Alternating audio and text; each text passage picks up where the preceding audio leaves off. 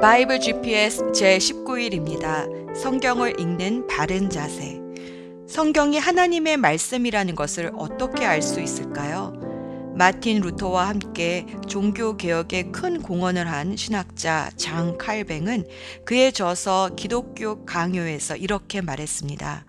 성령의 증언은 모든 이성보다 뛰어나다. 하나님의 말씀으로 그분을 증언하기에 합당하신 분은 오직 그분 뿐이시기에 성령께서 내적 증언으로 인을 치시기 전까지는 인간의 마음은 말씀을 받아들일 수 없다. 즉, 칼뱅은 성경이 하나님의 말씀이라는 확신은 성경과 성령의 내적 설득에 기초한다고 말합니다. 성경을 쭉 읽다 보면 1600여 년간 40여 명의 저자가 기록했다라고는 믿을 수 없을 만큼 짝이 다 들어맞고 통일성이 있는 것을 보게 됩니다. 성경이 성경을 증명합니다. 또 성령께서 친히 말씀을 통해 말씀하심으로 나에게 주시는 말씀을 듣게 됩니다. 성경을 읽다가 내게 필요한 말씀과 지혜를 얻기도 하고 위로와 깨달음을 얻습니다. 무엇보다 예수가 하나님의 아들이시고 그리스도이시며 나의 구원자라는 사실을 깨닫게 됩니다. 그것이 바로 성령의 내적 증언입니다. 사도 요한은 요한일서 5장 6절에서 성령은 증언하시는 분이십니다. 성령은 곧 진리입니다. 라고 말합니다. 성령의 증언은 여전히 성경을 통해 우리에게 계시되고 있습니다. 이 성령의 증언을 어떻게 들을 수 있을까요? 믿음이 필요합니다. 성경을 읽다 보면 이성과 지성으로 이해되는 부분도 있지만 이성을 초월한 계시의 영역도 있습니다. 하나님은 그 부분을 믿음의 영역으로 남겨두셨습니다. 하나님과 성도와의 관계는 믿음에 기초하기 때문입니다. 복음 전도자로 유명한 빌리 그레암 목사님에게는 이런 일화가 있습니다. 1949년 8월 캘리포니아주 포리스트 홈 수련원에서 그는 성경에 대한 심한 회의에 빠졌습니다. 하지만 성경 어느 부분에서도 예수님은 성경의 권위를 부인하지 않으셨고 성경을 늘 사랑하고 늘 인용하셨으며 한 번도 성경이 틀렸다고 하신 적이 없는 이 예수님의 태도를 묵상하다가 빌리 그레암 목사님은 성경의 권위를 부인하지 않기로 결심했습니다. 지성만으로는 이 권위를 부인해서는 안 된다는 생각에 그는 성경을 들고 달빛 아래 그루터기에 성경을 올려놓았습니다. 그리고 이렇게 기도했습니다. 오 하나님, 제가 증명할 수 없는 것들이 있습니다. 다른 사람들이 제기하는 어떤 의문들에 대해서 저는 답을 줄 수가 없습니다. 하지만 믿음으로 이 책이 하나님의 말씀인 것을 받아들입니다. 그 후로 그는 말씀을 전할 때마다 그 말씀에 하나님의 능력이 나타났습니다. 그래서 전 세계를 다니며 복음을 전하고 많은 영혼들을 주님께로 인도했습니다. 성경은 믿음으로 읽어야 하는 책입니다. 믿음으로 읽으면 하나님이 능력으로 증명해 주십니다. 그냥 단순하게 성경이 맞다고 하면 맞는 줄로 알고 성경이 아니라고 하면 아닌 줄로 아는 것.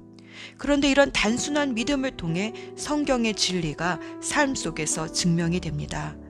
오늘도 믿음으로 읽어봅시다.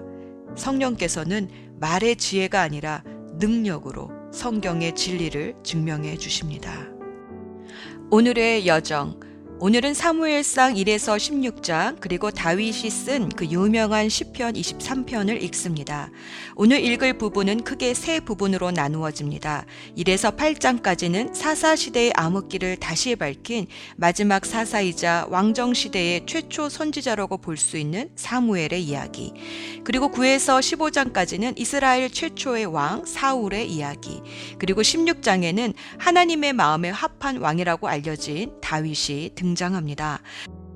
사무엘은 아이를 낳지 못한 한나가 간절한 기도로 낳은 아들입니다. 그녀는 사무엘을 자기가 서원한 대로 하나님께 바치는데 그 기도대로 사사 시대에서 왕정 시대로 넘어가는 과도기에 하나님께 귀한 쓰임을 받았습니다. 이 당시 제사장이었던 엘리에게는 두 아들 홈니와 비나스가 있었는데 그들은 재산을 업신여기고 타락했습니다. 하나님의 경고대로 그들은 블레셋과의 전투에서 죽고 को 법궤마저 블레셋에게 빼앗깁니다. 하지만 하나님은 스스로 당신의 영광을 드러내시어 블레셋을 치시고 법궤를 찾아오십니다.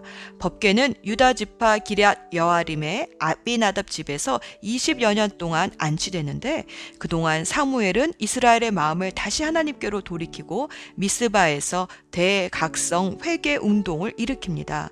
블레셋의 침략도 에베넷을 전투로 멈추고 사무엘은 미스바 베델 길갈 라마를 순회하며 이스라엘을 다스리게 됩니다. 그동안 하나님은 블레셋이나 암몬 같은 이웃 나라의 침략으로부터 이스라엘을 지켜 주셨습니다. 하지만 이스라엘은 다른 나라처럼 왕을 세워달라고 요구합니다. 하나님이 왕이신 나라에 이방 나라처럼 왕을 구하는 것이 사무엘은 너무나 속상했습니다. 그러나 하나님은 백성의 요구를 들어주셔서 베냐민 지파의 사울을 기름 부어 이스라엘의 첫 번째 왕으로 세우십니다. 사울은 초창기에는 겸손했지만 점차 권력을 잡아가면서 하나님의 말씀을 자기 식대로 해석하며 불순종하고 반역하기 시작했습니다. 제사장이 드려야 할 제물을 자신이 드리고 아말렉을 진멸하라는 하나님의 명령을 거역하고 자신을 기념하는 기념비를 세우며 사울은 점차적으로 세상 왕처럼 자기 중심적인 사람으로 변해갔습니다. 이에 하나님은 사울을 버리시고 다윗을 기름 부어 왕으로 세우십니다. 하나님의 영이 사울에게서 떠나자 악령이 찾아와 괴롭히기 시작했습니다. 신하들은 수금을 잘 타는 다윗을 불러 사울이 고통 당할 때마다 아름다운 찬송시로 사울을 진정시켰습니다. 다윗이 수금을 타며 찬송을 부를 때마다 악령이 사울에게서 떠나고 사울은 다시 평안을 찾았습니다. 유명한 시편 23편은 어, 언제 어떤 계기로 쓰여졌는지 정확하게 알려지지는 않았습니다. 다만 다윗이 사울의 고통받는 영혼을 위로하기 위해 부른 노래가 아닌가 추정하기도 합니다. 시편 23편의 아름다운 가사는 지금도 많은 사람들을 위로해 줍니다. 시편 23편을 읽으면 우리의 목자 되시며 공급자 되시며 치료자 되시며 용사 되시며 변호자가 되시며 승리자가 되시는 하나님을 묵상하게 됩니다. 이렇게 좋은 분이 나의 하나님이신데 무슨 염려가 있겠나 싶습니다. 우리 삶을 괴롭히는 모든 악령들이 오늘 이 말씀을 읽으며 다 떠나갈 줄 믿습니다. 예수 전망대 구약 성경에서 선지자, 제사장, 왕, 삼중 역할을 담당한 사람은 모세와 사무엘입니다. 이 삼중 사역은 그리스도 사역에 대한 강력한 예표입니다. 사무엘은 제사장 그리고 선지자로서 이스라엘을 말씀으로 다스리는 왕의 역할을 잘 감당했습니다. 그래서 이스라엘 백성이 이방 나라처럼 왕을 요구했을 때 사무엘은 많이 속상했습니다. 그런 사무엘에게 하나님은 이렇게 말씀하셨습니다. 사무엘상 8장 7절 백성들이 너에게 말하는 것을 다 들어주어라. 백성들이 너를 버린 것이 아니라 나를 버려 내가 그들의 왕이 되지 못하게 하려는 것이다. 예수님이 십자가에 달려 돌아가셨을 때도 빌라도는 유대인의 왕이라는 패를 써서 붙였습니다.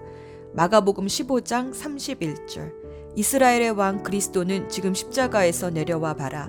그래서 우리로 하여금 보고 믿게 하여라.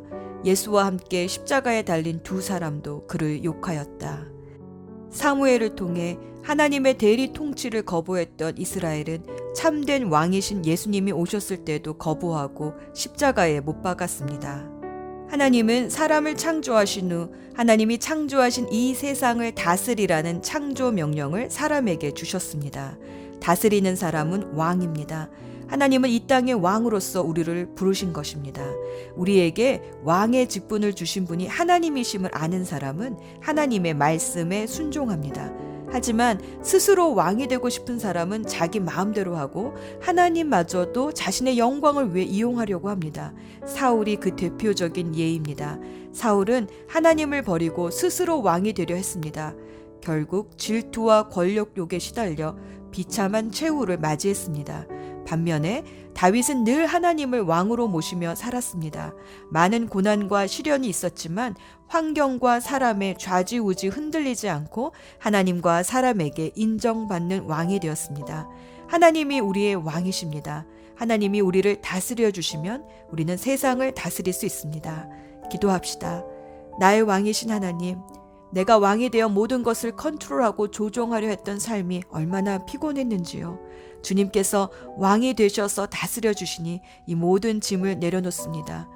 나의 왕이신 주님의 말씀에 순종함으로 환경을 따라가는 삶이 아니라 환경을 다스리는 삶을 살게 하옵소서. 왕 대신 예수 그리스도의 이름으로 기도합니다. 아멘. 사무엘상 1장 여로함의 아들 중에 엘가나라는 사람이 있었습니다. 엘가나는 에브라임 산지에 있는 라마다임 소빔 사람이며 숩 집안 사람이었습니다. 엘가나의 아버지 여로함은 엘리후의 아들이고 엘리후는 도후의 아들입니다. 도후는 에브라임 사람 숩의 아들입니다. 엘가나에게는 아내 두 명이 있었는데 한 아내의 이름은 한나였고 다른 아내의 이름은 브닌나였습니다. 브닌나에게는 자녀가 있었지만 한나에게는 자녀가 없었습니다. 엘가나는 해마다 자기 마을 라마를 떠나 실로로 올라가서 만군의 여호와께 경배하며 제물을 바쳤습니다. 실로에서는 엘리의 아들인 홈니와 비느하스가 여호와의 제사장으로 일하고 있었습니다. 엘가나는 제물을 바칠 때마다 자기 아내 분인 나에게 제물의 몫을 나누어 주었습니다. 또 자기 아들과 딸들에게도 나누어 주었습니다. 그리고 한나에게는 언제나 더 많은 몫을 주었습니다. 왜냐하면 엘가나는 한나를 더 사랑했기 때문입니다. 그러나 여호와께서는 한나에게 자녀를 주지 않으셨습니다.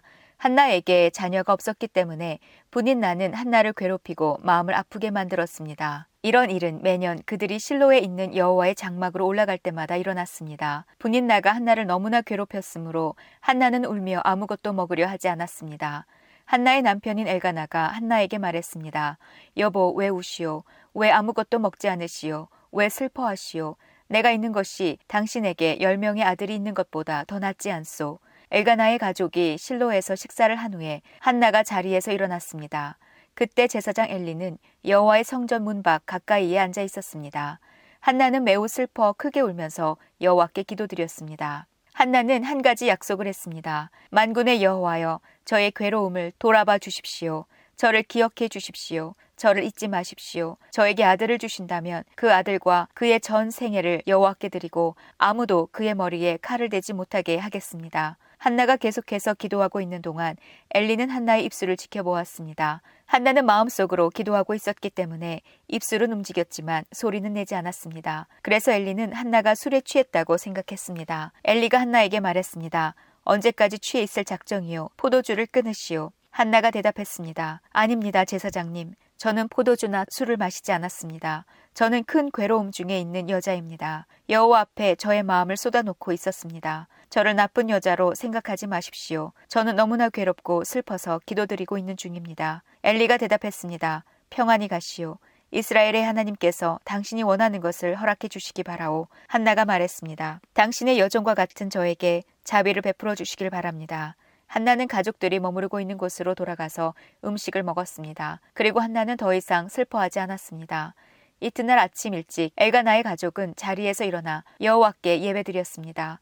그리고 나서 그들은 라마에 있는 집으로 돌아갔습니다. 엘가나가 자기 아내 한나와 동침하니 여호와께서 한나를 기억해 주셨습니다. 드디어 한나는 임신을 하게 되었고 아들을 낳았습니다. 한나는 내가 여호와께 구하여 얻었다 하여 그 아이의 이름을 사무엘이라고 지었습니다.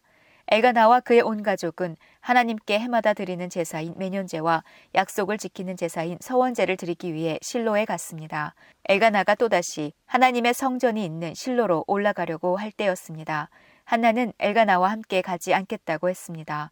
한나가 엘가나에게 말했습니다. 이 아이가 젖을 때면 이 아이를 데리고 여호와를 뵈러 가겠어요. 그리고 이 아이를 영원히 그곳에 있게 하겠어요. 한나의 남편 엘가나가 말했습니다.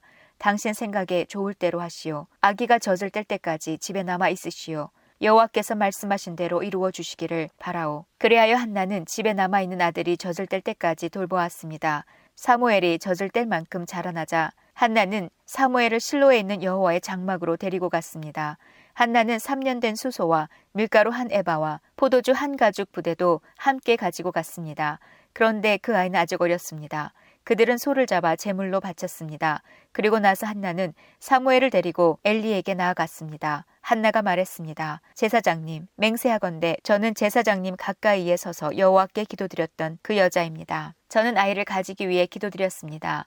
여호와께서는 제 기도를 들어주시고 이 아이를 저에게 주셨습니다. 이제 이 아이를 여호와께 다시 돌려드립니다. 이 아이는 평생토록 여호와의 사람이 될 것입니다. 그런 뒤 그 아이는 그곳에서 여호와께 예배드렸습니다. 사무엘상 2장 한나가 기도했습니다. 여호와께서는 내 마음에 기쁨이 넘치게 해주셨습니다. 나는 여호와 안에서 매우 강해졌습니다. 나는 원수들 앞에서 웃을 수 있게 되었습니다. 여호와께서 나를 도우셨으니 나는 기쁩니다. 여호와와 같은 거룩하신 분은 없습니다. 여호와 외에는 다른 신이 없습니다. 우리 하나님과 같이 든든한 분도 없습니다. 거만한 자들아 다시는 자랑하지 마라. 너의 입에서 다시는 거만한 말을 뱉지 마라. 여호와께서는 모든 것을 아시는 하나님이시라네. 여호와께서는 너의 행동을 심판하신다. 용사들의 활은 부러졌도다. 넘어진 자가 힘을 얻었도다. 부자들은 이제 먹을 것을 위해 일해야 하고 가난한 자가 배불리 먹게 되었도다. 아기를 낳을 수 없던 여자가 지금은 일곱을 낳았고 아들을 많이 둔 여자는 슬픔에 빠져 있다. 여호와께서는 사람을 죽게도 하시고 살게도 하신다. 여호와께서는 사람을 죽은 자들이 있는 곳으로 내려보내기도 하시고 죽은 자들을 다시 일으키기도 하신다. 여호와께서는 사람을 가난하게도 하시고 부유하게도 하신다. 여호와께서는 사람을 낮추기도 하시고 높이기도 하신다. 여호와께서는 가난한 사람을 흙먼지에서 일으키시고 궁핍한 사람을 잿더미에서 건져 올리신다. 여호와께서는 가난한 사람을 귀족들과 함께 앉게 하시고 영광의 자리를 차지하게 하신다. 여호와께서 땅에 기초를 놓으셨고 그 기초 위에 세계를 세우셨다. 여호와께서는 자기의 거룩한 백성을 지켜주시며 악한 사람을 어둠 속에서 잠잠하게 하신다. 그들의 힘이 아무리 세더라도 이길 수 없을 것이다. 여호와께서는 자기 원수를 물리치시고 그들을 향해 벼락을 내리신다. 여호와께서 온 땅을 심판하실 것이다. 여호와께서는 자기 왕에게 힘을 주시며 자기가 기름 부어 세운 왕을 강하게 하실 것이다. 엘가나는 라마에 있는 자기 집으로 돌아갔습니다. 그러나 어린 사무엘은 그곳에 남아 제사장 엘리 밑에서 여호와를 섬겼습니다. 엘리의 아들들은 나쁜 사람들이었습니다. 그들은 여호와를 두려워할 줄 몰랐습니다. 또 그들은 제사장이 백성에게 지켜야 하는 규정도 무시했습니다. 사람들이 재물을 가져와 그 고기를 삶으면 제사장의 종은 세 갈래로 된 창을 가지고 와서 냄비나 솥에 찔러 넣어 그 창에 걸려 나오는 고기를 제사장의 것으로 가져갔습니다. 이 제사장들은 재물을 바치려고 실로에 오는 모든 이스라엘 사람들을 이런 식으로 괴롭혔습니다. 더구나 제물로 바칠 고기의 기름을 떼어 태우기도 전에 제물을 바치는 사람에게 종을 보내어 제사장이 구워 먹을 고기를 주시오. 제사장은 삶은 고기를 좋아하지 않습니다. 날고기를 원합니다. 하고 말하게 합니다. 제물을 바치던 사람이 보통 때처럼 기름을 먼저 태우게 내버려 두시오. 그런 다음에 당신 좋을 대로 아무거나 가지고 가시오. 라고 말하면 제사장의 종은 아니요. 지금 당장 그 고기를 주시오. 지금 주지 않으면 강제로 빼앗겠소. 라고 합니다. 여호와께서 제사장의 종들이 매우 큰 죄를 짓고 있는 것을 보셨습니다. 그들은 여호와께 바치는 제물을 소중히 여기지 않고 함부로 다루었습니다. 그러나 사무엘은 여호와께 순종했습니다. 사무엘은 세마포로 만든 에봇을 입었습니다. 사무엘의 어머니는 제사 드리기 위해 남편과 함께 실로로 왔습니다.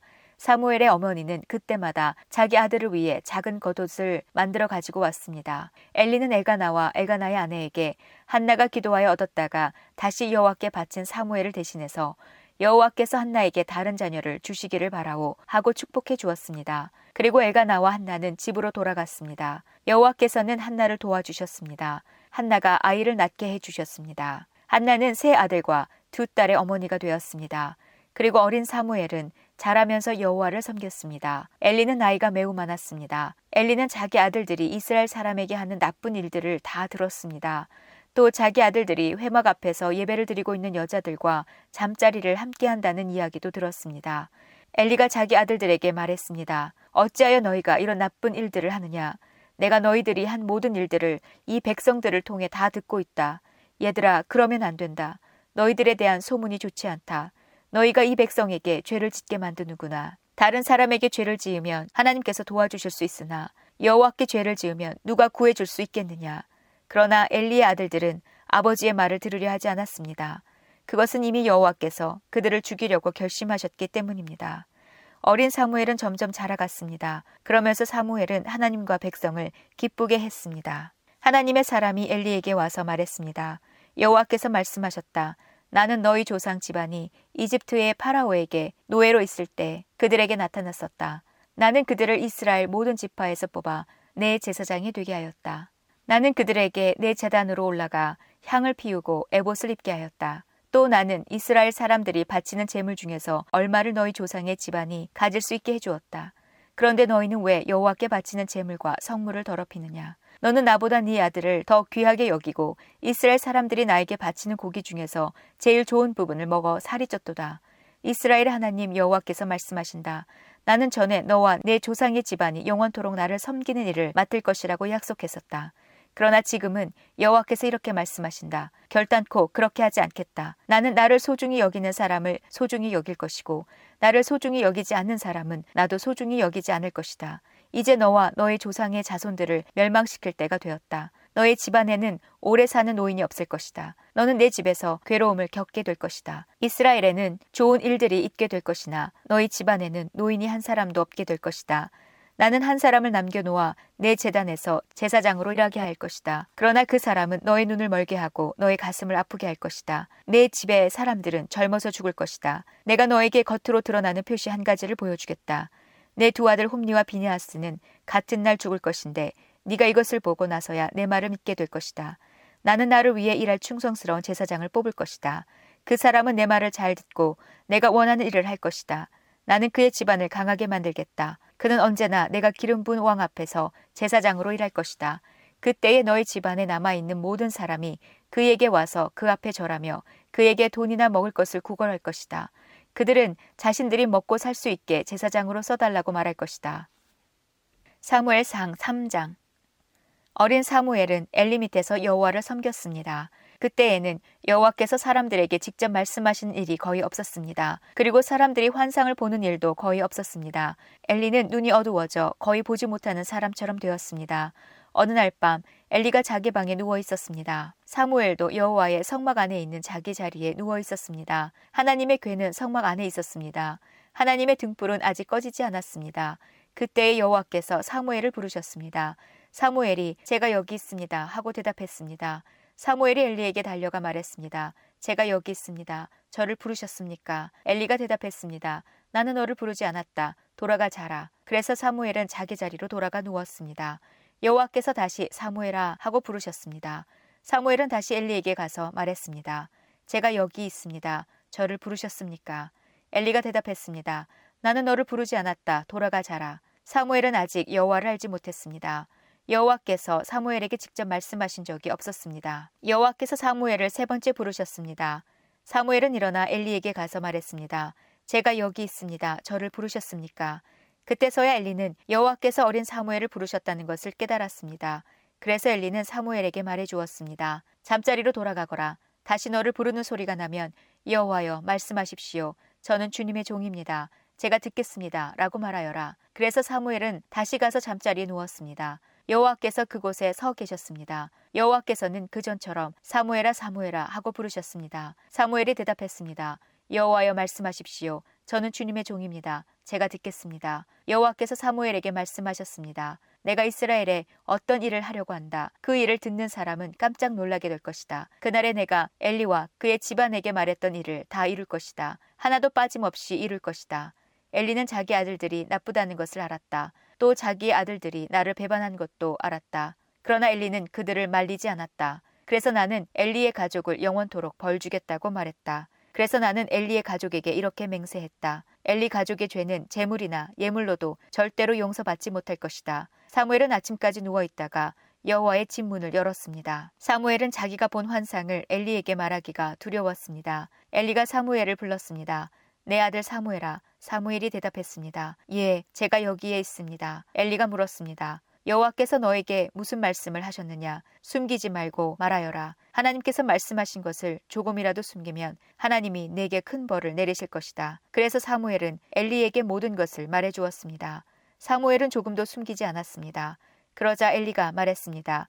그분은 여호와시다. 여호와께서는 스스로 생각하셔서 옳은 대로 하실 것이다. 사무엘은 점점 자라났습니다. 여호와께서는 사무엘과 함께 하셨고 사무엘에게 말한 것을 다 이루어 주셨습니다. 단에서 부엘세바에 이르는 모든 이스라엘 사람들은 사무엘이 여호와의 예언자라는 것을 알았습니다. 여호와께서는 실로에서 다시 사무엘에게 나타나셔서 말씀을 통해 여호와의 뜻을 알려주셨습니다. 사무엘상 4장 사무엘에 대한 소식이 온 이스라엘에 퍼졌습니다. 그때의 이스라엘 사람들이 블레셋 사람들과 싸우러 나갔습니다. 이스라엘 사람들은 에베네셀에 진을 쳤고 블레셋 사람들은 아벡에 진을 쳤습니다. 블레셋 사람들은 대형을 갖추어 이스라엘 사람들과 싸울 준비를 했습니다. 싸움이 시작되자 블레셋 사람들이 이스라엘 사람들을 물리쳐 이겼습니다. 블레셋 사람들은 이스라엘 군인 4천 명 가량을 죽였습니다. 그러자 나머지 이스라엘 군인들이 자기들 진으로 돌아갔습니다. 이스라엘의 장로들이 말했습니다. 어찌하여 여호와께서는 오늘 우리를 블레셋 사람들에게 지게 하셨을까? 여호와의 언약궤를 실로에서 이곳으로 가져오자. 그리고 그 언약궤를 우리 가운데 있게 하자. 그러면 하나님께서 우리를 원수에게서 구해 주실 것이다. 그리하여 이스라엘 백성은 실로에 사람을 보냈습니다. 그들은 만군의 여호와의 언약궤를 가지고 왔습니다. 엘리의 두 아들인 홈니와 비느하스도 하나님의 언약궤와 함께 있었습니다. 여호와의 언약궤가 진으로 들어오자 이스라엘 사람들은 모두 기뻐서 땅이 울릴 정도로 크게 소리를 질렀습니다. 블레셋 사람들이 이스라엘에 외치는 소리를 듣고 물었습니다.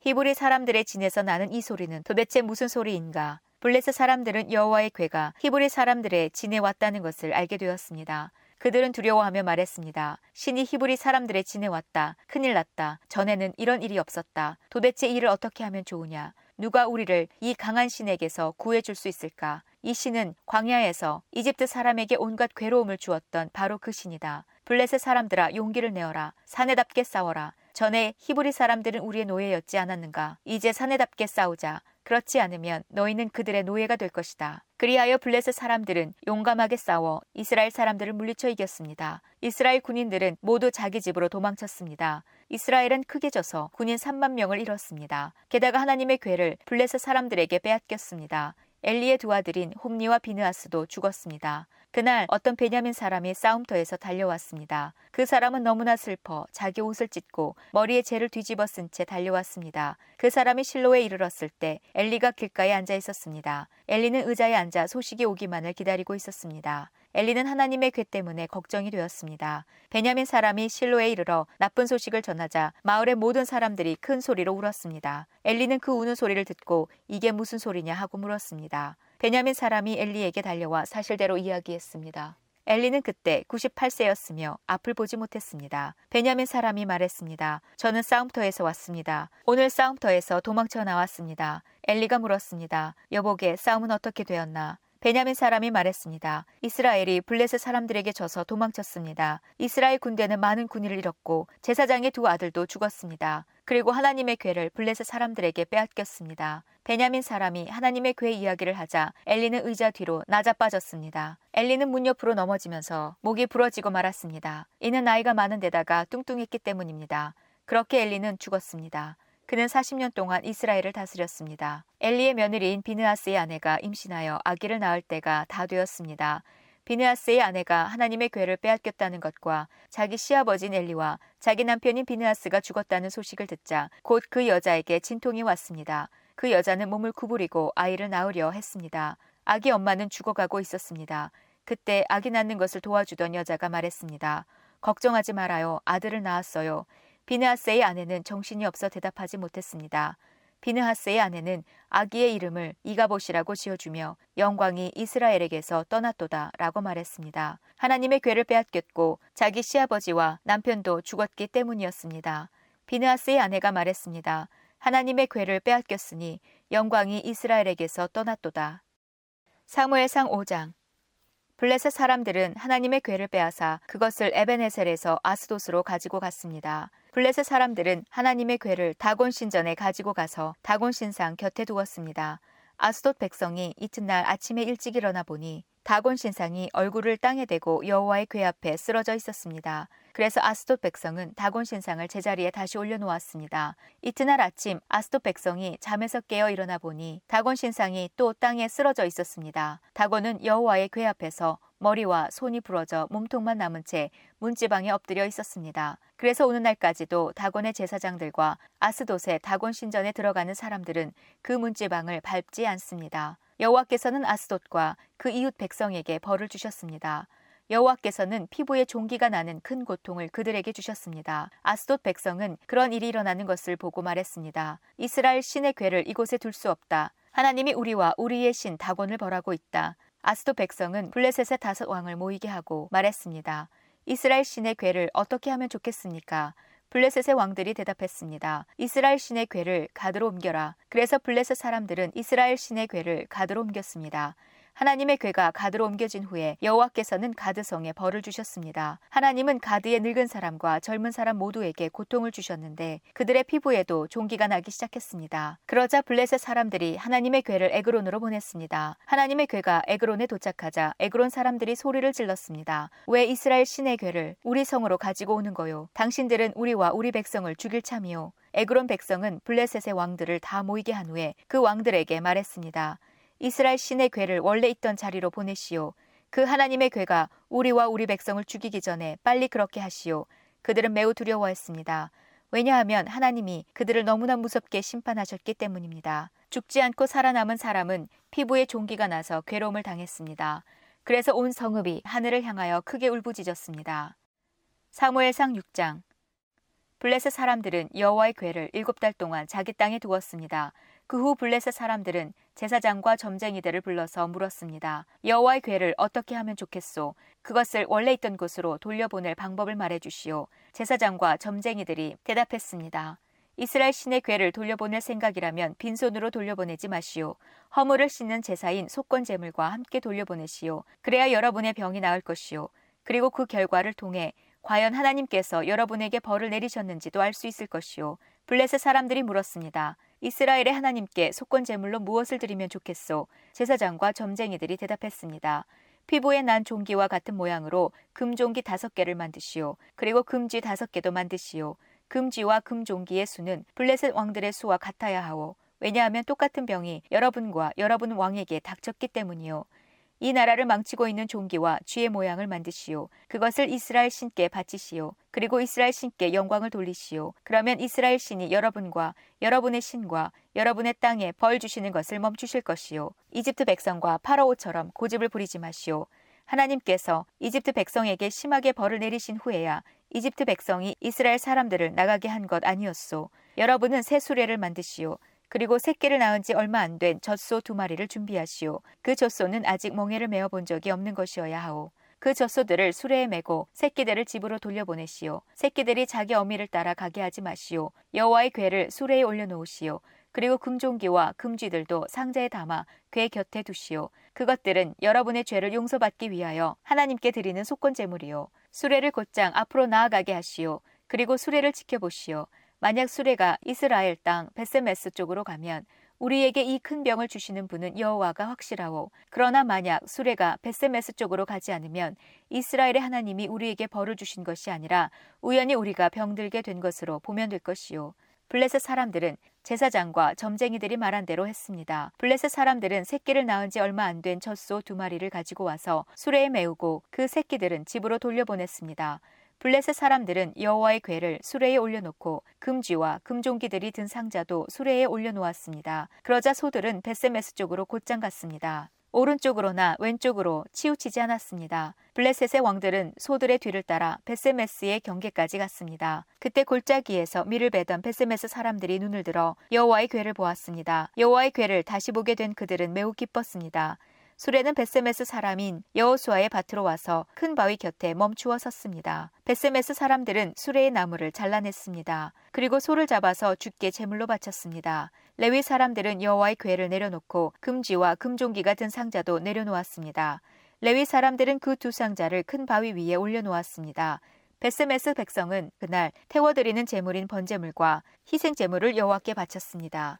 블레셋의 다섯 왕은 이 모든 일을 지켜보고 그날 에그론으로 돌아갔습니다. 블레셋 사람들이 보낸 금종기는 여호와께 바치는 허물을 씻는 제물인 속건 제물이었습니다. 금종기를 보낸 마을의 이름은 아스돗, 가사, 아스글론, 가드, 그리고 에그론입니다.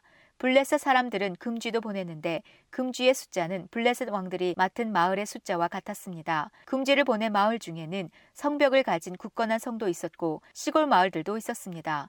벧세메스 사람들이 여호와의 궤를 올려놓았던 큰 바위는 지금도 벧세메스 사람 여호수아의 밭에 그대로 있습니다. 그런데 벧세메스 백성 중 여호와의 궤를 들여다본 사람들이 있었습니다. 그러자 여호와께서는 그들을 쳐 70명을 죽이셨습니다. 벧세메스 백성은 여호와께서 자기들에게 그토록 무섭게 벌 주시는 것을 보고 소리내어 울었습니다. 그들은 이렇게 말하였습니다. 누가 이 거룩하신 하나님 여호와 앞에 설 수 있겠는가? 이 여호와의 괴를 어디로 보내야 하는가? 베세메스 백성은 기랏 여아림 백성에게 명령을 받고 심부름하는 사람들을 보내어 이렇게 말했습니다. 블레셋 사람들이 여호와의 괴를 돌려보냈소. 이리로 와서 그것을 당신들의 성으로 가져가시오. 사무엘상 7장 기랏 여아림 사람들이 와서 여호와의 괴를 가지고 갔습니다. 그들은 그 상자를 언덕 위에 있는 아비나답의 집에 두고 아비나답의 아들 엘리야사를 거룩한 사람으로 세워 여호와의 괴를 지키게 하였습니다. 여호와의 괴는 기랏 여아림에 오랫동안 머물러 있었습니다. 머무른 기간은 20년이었습니다. 이스라엘 백성은 다시 여호와를 따르기 시작했습니다. 사무엘이 이스라엘 모든 지파에게 말했습니다. 만약 여러분이 진심으로 여호와께 돌아오려면 여러분 가운데 있는 이방신들과 아스다롯 우상을 없애버려야 하오. 여러분은 온전히 여호와께 자신을 바치고 여호와만을 섬겨야 하오. 그러면 여호와께서 여러분을 블레셋 사람들에게서 구해 주실 것이요 그리하여 이스라엘 사람들은 바알과 아스다롯 우상들을 없애버리고 오직 여호와만을 섬겼습니다. 사무엘이 말했습니다. 모든 이스라엘 사람들은 미스바에 모이시오. 여러분을 위해 여호와께 기도드리겠소. 그래서 이스라엘 사람들은 미스바에 모였습니다. 그들은 땅에서 물을 길어내어 여호와 앞에 부었습니다. 그들은 그날 아무것도 먹지 않고 우리는 여호와께 죄를 지었습니다 하고 고백했습니다. 사무엘은 미스바에서 이스라엘을 다스렸습니다. 이스라엘 사람들이 미스바에 모여 있다는 이야기를 블레셋 사람들이 듣고 이스라엘을 공격하기 위해 올라왔습니다. 이스라엘 사람들은 이 소식을 듣고 두려워했습니다. 이스라엘 사람들이 사무엘에게 말했습니다. 우리를 위해 여호와께 기도드리는 일을 멈추지 마시오.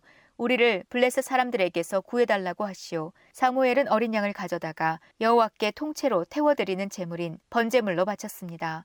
사무엘은 이스라엘을 위하여 여호와께 부르짖었습니다. 여호와께서는 사무엘의 기도를 들어주셨습니다. 사무엘이 태워드리는 제물인 번제물을 바치고 있는 동안 블레셋 사람들은 점점 가까이 왔습니다. 그들은 이스라엘을 공격했습니다. 그날의 여호와께서는 블레셋 사람들을 향하여 큰 천둥 소리를 내셨습니다. 블레셋 사람들이 그 소리를 듣고 놀라 크게 당황했습니다. 그래서 이스라엘 사람들은 블레셋 사람들과 싸워 이겼습니다. 이스라엘 사람들이 미스바에서 달려나가 블레셋 사람들의 뒤를 쫓았습니다. 이스라엘 사람들은 벳갈까지 뒤쫓으면서 블레셋 사람들을 죽였습니다. 이 일이 있은 후에 사무엘은 돌을 하나 가져다가 미스바와 센 사이에 세우고 그 돌을 에벤햇살이라고 불렀습니다. 사무엘은 여호와께서 우리를 이곳까지 도와주셨다 하고 말했습니다. 이렇게 블레셋 사람들은 싸움에서 졌습니다. 더 이상 블레셋 사람들은 이스라엘 땅에 들어오지 않았습니다. 여호와께서는 사무엘이 살아있는 동안 블레셋 사람들을 막아주셨습니다. 옛날에 블레셋 사람들이 이스라엘 사람들의 마을을 빼앗은 일이 있었습니다. 그러나 이스라엘 사람들은 에그론에서 가드까지 그 마을들을 다시 찾아왔습니다. 이스라엘 사람들은 이 마을 주변의 땅도 블레셋 사람들에게서 다시 빼앗아 왔습니다. 이스라엘과 아모리 사람들 사이에도 평화가 찾아왔습니다.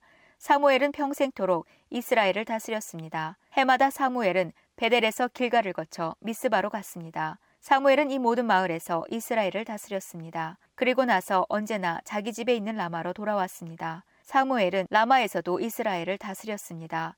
사무엘은 그곳에서 여호와께 제단을 쌓았습니다. 사무엘상 8장 사무엘은 나이가 들어 자기 아들들을 이스라엘의 사사로 삼았습니다. 사무엘의 맏아들 이름은 요엘이었고 둘째는 아비야였습니다. 요엘과 아비야는 부엘세바에서 사사로 있었습니다. 그러나 사무엘의 아들들은 사무엘처럼 살지 않았습니다. 그들은 정직하지 않은 방법으로 돈을 모으려 했습니다. 그들은 남몰래 돈을 받고 공정하지 않은 재판을 했습니다. 그래서 장로들이 모두 모여 라마에 있는 사무엘에게 왔습니다. 장로들이 사무엘에게 말했습니다. 이제 당신은 늙었고 당신의 아들들은 당신처럼 살지 않습니다. 우리에게도 다른 나라들처럼 우리를 다스릴 왕을 세워 주십시오. 사무엘은 장로들의 이 말을 기쁘게 여기지 않았습니다. 사무엘은 여호와께 기도드렸습니다. 여호와께서 사무엘에게 말씀하셨습니다. 백성들이 너에게 말하는 것을 다 들어주어라. 백성들이 너를 버린 것이 아니라 나를 버려 내가 그들의 왕이 되지 못하게 하려는 것이다. 백성들이 하는 일은 언제나 똑같다. 내가 그들을 이집트에서 데리고 나올 때부터 오느 날까지 그들은 나를 버렸고 다른 신들을 섬겼다. 그런데 그들은 똑같은 일을 너에게도 하고 있다. 이제 백성의 말을 들어주어라. 그러나 그들에게 경고하여라. 그들을 다스릴 왕이 어떤 일을 할지 일러주어라. 사무엘은 왕을 달라고 한 사람들에게 대답했습니다. 사무엘은 여호와께서 하신 말씀을 모두 전해 주었습니다. 사무엘이 말했습니다. 여러분은 여러분을 다스릴 왕을 달라고 하는데 그 왕은 이런 일을 할 것이요. 왕은 여러분의 아들을 빼앗아 갈 것이고 그 아들을 데려다가 자기 전차와 말을 몰게 할 것이요. 여러분의 아들은 왕의 전차 앞에서 달리게 될 것이요. 왕은 여러분의 아들 중에서 몇 명을 뽑아 군인 천명을 거느리는 지휘관인 천부장과 군인 50명을 거느리는 지휘관인 50부장으로 삼을 것이며 다른 아들에게는 자기 땅을 갈게 하거나 땅에서 나는 것을 거둬들이게 할 것이요. 또 다른 아들에게는 전쟁 무기나 자기 전차에 쓸 장비를 만들게 할 것이요. 왕은 여러분의 딸도 빼앗아 갈 것이요. 왕은 여러분의 딸에게 향료를 만들게 하거나 자기가 먹을 음식을 요리하게 할 것이요. 왕은 여러분의 제일 좋은 밭과 포도원과 올리브 나무 밭을 빼앗아 자기 신하들에게 줄 것이요. 여러분이 거둔 곡식과 포도원의 10분의 1을 가져다가 왕의 관리와 신하들에게 나눠 줄 것이요. 왕은 여러분의 남종과 여종도 빼앗아 갈 것이요. 또 여러분의 제일 좋은 소와 나귀도 빼앗아 왕의 일을 시킬 것이요. 왕은 여러분 양떼의 10분의 1을 가져갈 것이고 여러분 스스로는 왕의 종이 될 것이요. 그때 여러분은 여러분이 뽑은 왕 때문에 울부짖게 될 것이요. 하지만 여호와께서는 여러분에게 대답하지 않으실 것이요. 그러나 백성들은 사무엘의 말을 들으려 하지 않았습니다. 백성들이 말했습니다. 아닙니다. 우리는 우리를 다스릴 왕이 필요합니다. 왕이 있으면 우리도 다른 모든 나라들과 같게 됩니다. 우리 왕이 우리를 다스릴 것입니다.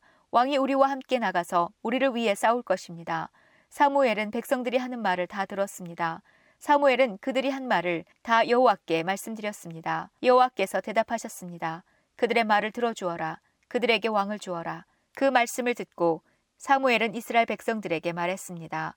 모두 자기 마을로 돌아가시오. 사무엘상 9장 아비엘의 아들 기스는 베냐민 지파 사람이었습니다. 기스는 능력의 용사였습니다. 기스의 아버지 아비엘은 스롤의 아들이고 스롤은 백고랏의 아들이며 백고랏은 베냐민 사람 아비아의 아들입니다. 기스에게는 사울이라는 아들이 있었는데 사울은 잘생긴 젊은이였습니다. 이스라엘 사람 중에 사울처럼 잘생긴 사람은 없었습니다. 사울은 이스라엘의 어느 누구보다도 키가 컸습니다. 사울의 아버지인 기스의 나귀들이 어디로 갔는지 보이지 않았습니다. 그래서 기스는 사울에게 말했습니다. 종을 한 명 데리고 가서 나귀들을 찾아오너라. 사울은 에브라임 산지를 돌아다녔습니다. 또 살리사 땅도 돌아다녔습니다. 그러나 사울과 그의 종은 나귀를 찾지 못했습니다. 사울과 그의 종은 사알림 땅으로 가보았으나 그곳에도 나귀는 없었습니다. 사울과 그의 종은 베냐민 땅으로도 가보았으나 그곳에서도 나귀는 보이지 않았습니다. 사울과 그의 종은 숲 지역에 이르렀습니다. 사울이 자기 종에게 말했습니다. 그냥 돌아가자. 아버지가 나귀들보다 우리를 더 걱정하시겠다. 그러나 사울의 종이 대답했습니다. 하나님의 사람이 이 마을에 계십니다. 그 사람이 말한 것은 모두 이루어지기 때문에 백성들은 그 사람을 존경합니다. 지금 이 마을로 들어갑시다. 어쩌면 그 사람이 우리가 찾는 나귀를 찾아줄지도 모릅니다. 사울이 자기 종에게 말했습니다. 그렇지만 그 사람에게 무엇을 드리지? 우리 가방에는 음식도 없고 그 사람에게 드릴 선물도 없지 않은가? 그러자 종이 사울에게 대답했습니다. 보십시오. 저에게는 은 4분의 1 세겔이 있습니다. 이것을 그 하나님의 사람에게 드리십시오. 그러면 그 사람이 우리 나귀를 찾아줄 것입니다. 옛날에는 이스라엘 사람이 하나님께 물어볼 것이 있으면 선견자에게 가자 하고 말했습니다. 옛날에 선견자라고 부르던 사람을 지금은 예언자라고 부릅니다. 사울이 자기 종에게 말했습니다. 그거 좋은 생각이다. 자, 가자. 그리하여 이 두 사람은 하나님의 사람이 살고 있는 마을로 갔습니다. 사울과 그의 종은 마을로 가는 언덕을 오르고 있었습니다. 그 길에서 그들은 물을 길러 나오는 젊은 여자들을 만났습니다. 사울과 그의 종은 예언자가 이 마을에 계십니까? 하고 물어보았습니다. 젊은 여자들이 대답했습니다. 예, 이 마을에 계십니다. 방금 이곳을 지나가셨으니 서두르세요. 오늘 사람들이 예배 장소에서 제사를 드리기 때문에 그분이 방금 우리 마을에 오셨습니다. 지금 마을로 들어가면 그분이 식사를 하러 예배 장소로 올라가시기 전에 그분을 만날 수 있을 것입니다. 백성들은 그 예언자가 오기 전에는 식사를 하지 않습니다. 먼저 예언자가 재물의 축복을 해야 손님들도 식사를 합니다. 그러니 지금 가십시오. 그분을 만날 수 있을 것입니다. 사울과 그의 종은 마을로 올라갔습니다. 그들의 마을에 들어서자 곧 사무엘을 볼 수 있었습니다. 사무엘은 예배 장소로 가던 중이었습니다. 사무엘은 성을 나와 사울과 그의 종이 있는 쪽으로 오고 있었습니다. 사울이 오기 전날 여호와께서는 사무엘에게 이렇게 말씀하셨습니다. 내일 이맘때쯤 내가 너에게 한 사람을 보낼 것이다. 그 사람은 베냐민 사람이다. 너는 그 사람에게 기름을 부어 내 백성 이스라엘을 다스릴 지도자로 삼아라. 그 사람은 내 백성을 블레셋 사람에게서 구해줄 것이다. 나는 내 백성의 고통을 보았고 그들의 부르짖는 소리를 들었노라. 사무엘이 사울을 처음 보았을 때 여호와께서 사무엘에게 말씀하셨습니다. 보아라, 이 사람이 내가 말했던 그 사람이다. 이 사람이 내 백성을 다스릴 것이다. 사울이 성문 곁에 있는 사무엘에게 다가가 말했습니다. 예언자의 집이 어디에 있는지 가르쳐 주십시오. 사무엘이 대답했습니다. 내가 예언자요. 나보다 먼저 예배 장소로 올라가시오.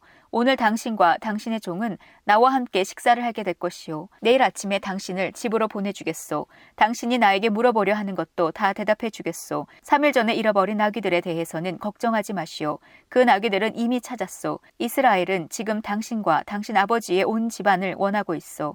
사울이 대답했습니다. 하지만 나는 베냐민 지파 사람입니다. 베냐민 지파는 이스라엘에서도 가장 작은 지파입니다. 그리고 내 집안은 베냐민 지파 중에서도 가장 작은 집안입니다. 그런데 왜 이스라엘이 나를 원한다고 말씀하십니까? 사무엘은 사울과 그의 종을 거실로 데리고 갔습니다. 사무엘은 가장 좋은 자리에 사울과 그의 종을 앉혔습니다. 그곳에는 손님이 30명가량 있었습니다. 사무엘이 요리사에게 말했습니다. 내가 따로 부탁한 고기를 가져오시오. 요리사는 넓적다리 부분을 가져다가 사울 앞 탁자에 올려놓았습니다. 사무엘이 말했습니다. 이것은 당신을 위해 남겨둔 고기요. 내가 손님을 청한 이 특별한 자리에서 당신을 위해 따로 떼어놓은 것이니 이것을 먹으시오. 그리하여 사울은 그날 사무엘과 함께 식사를 했습니다. 식사를 마친 후에 그들은 예배 장소에서 내려와 마을로 갔습니다. 사무엘은 자기 집 지붕 위에서 사울과 함께 이야기를 했습니다. 이튿날 새벽에 사무엘은 지붕 위에 있는 사울을 불러 말했습니다. 일어나 떠날 준비를 하시오. 그리하여 사울은 자리에서 일어나 사무엘과 함께 집 밖으로 나갔습니다. 사울과 그의 종과 사무엘이 성을 나가기 바로 전에 사무엘이 사울에게 말했습니다. 당신 종에게 먼저 가라고 이르시오. 사울의 종이 앞서가니 사무엘이 사울에게 다시 말했습니다. 당신은 잠깐 서시오. 당신에게 하나님의 말씀을 전해주겠소. 사무엘상 10장 사무엘은 기름병을 가져다가 사울의 머리에 기름을 부었습니다. 사무엘은 사울에게 입을 맞추고 이렇게 말했습니다. 여호와께서 당신을 자기 백성 이스라엘의 지도자로 세우셨소. 당신은 여호와의 백성을 다스리게 될 것이요. 당신은 여호와의 백성을 이웃 나라 적들로부터 구해내야 할 것이요. 여호와께서 당신을 자기 백성의 지도자로 삼으셨다는 증거를 일러주겠소. 오늘 나와 헤어진 후에 당신은 베냐민 땅의 경계인 셀사에 있는 라헬의 무덤 가까이에서 두 사람을 만나게 될 것인데 그 두 사람은 당신에게 이렇게 말할 것이요. 당신이 찾아다니던 나귀들을 찾았습니다. 그러나 이번에는 당신 아버지께서 나귀보다 당신 걱정을 하고 있습니다. 당신 아버지는 당신을 찾지 못해 염려하고 계십니다. 그 후 당신은 계속 가다가 다볼에 있는 큰 나무에 이를 것이요. 그곳에서 베델로 하나님께 예배드리러 가는 세 사람을 만나게 될 것이요. 첫 번째 사람은 염소 새끼 세 마리를 끌고 갈 것이고 두 번째 사람은 빵 세 덩이를 가지고 갈 것이며 세 번째 사람은 포도주가 가득 찬 가죽 부대를 가지고 갈 것이요. 그 사람들은 당신에게 인사를 하고 빵 두 덩이를 줄 것이며 당신은 그것을 받을 것이요. 그리고 나서 당신은 하나님의 산 기부하러 갈 것이요. 그곳에는 블레셋의 진이 있어. 그 마을 근처를 지날 때 한 무리의 예언자들이 예배 장소에서 내려올 것이요. 그들은 수금과 비파를 타고 소고를 치며 피리를 불며 예언을 할 것이요. 여호와의 영이 당신에게 강하게 들어갈 것이요. 당신은 이 예언자들과 함께 예언을 할 것이고 당신은 변하여 다른 사람이 될 것이요. 이러한 표징들이 있은 후에 무엇이든지 당신 뜻대로 하시오. 하나님이 당신을 도우실 것이요. 나보다 먼저 길갈로 가시오. 나도 당신에게 내려갈 것이요. 그때에 나는 태워드리는 제물인 번제물과 화목제물을 바칠 것이요. 하지만 당신은 7일 동안 기다려야 하오. 7일이 지난 후에 내가 가서 당신이 할 일을 말해주겠소. 사울이 사무엘과 헤어져 몸을 돌이킬 때에 하나님이 사울의 마음을 변하게 하셨습니다.